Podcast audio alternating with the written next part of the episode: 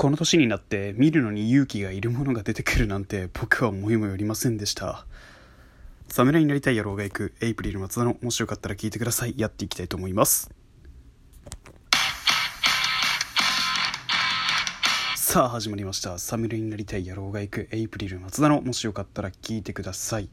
えー、先ほども言ったようにまさか僕はねこの年になってから見るのに勇気がいるコンテンツが出てくるっていうか見るのに勇気がいる映像が1本だけ出てきてしまったんです、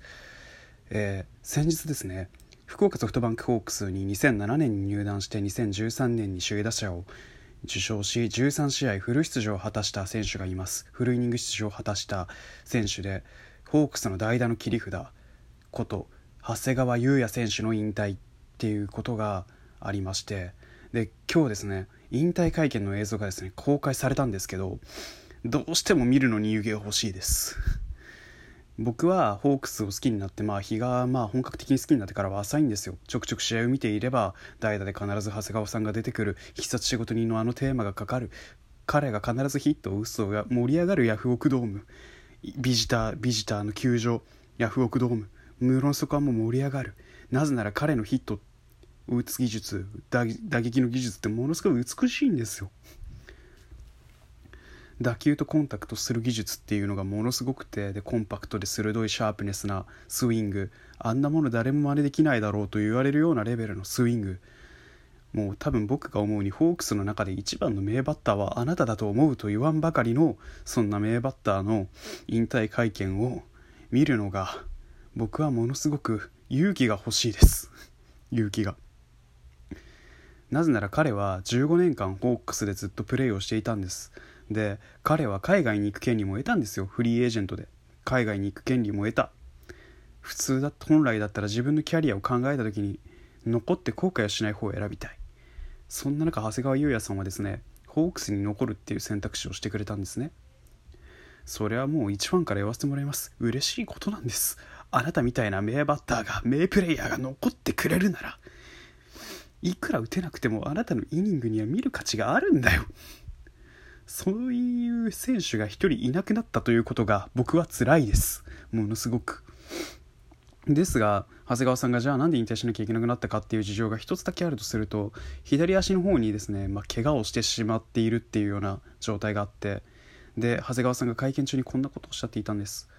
えー、ちょっとまあ会見のね記事は見たんですけどやっぱり怪我が打撃にも影響し始めてきた。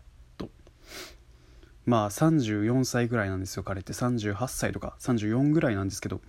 まあ、30代の後半の男性が、まあ、ずっとプレーを続けていくスポ野球って9回まであります。そんな長いイニングを耐えれるような体を作るっていうのはなかなかに無謀な話なんですね。高校生と違って体力が若い子たちと違って確かに衰えも感じてきている。若い頃のような思うようなプレーはできなくなるだろうと。それでも技術は落としてなかったし振りはなんなら年々どんどん鋭さを増していく。気迫あふれるスイングで球団を支えファンを救い試合を変え流れを制しで2010 2020年昨年度ですね。昨年度の日本シリーズの日本シリーズでは巨人の第一戦かな。で一塁側にヘッドスライディングを見せてくれる。プレーで語ってくれた。これ以上この選手に対して何て僕は言葉を送ればいいのかわからないしこのことについて僕もちょっと未だに受け止めきれていないっていう夢であってくれと思わんばかりです。お疲れ様でしたっていうだけで終われるはずもないですしなんか軽い言葉で済ませたくはない。けれども自分には何も言うこともできない。自分のボキャブラリーの貧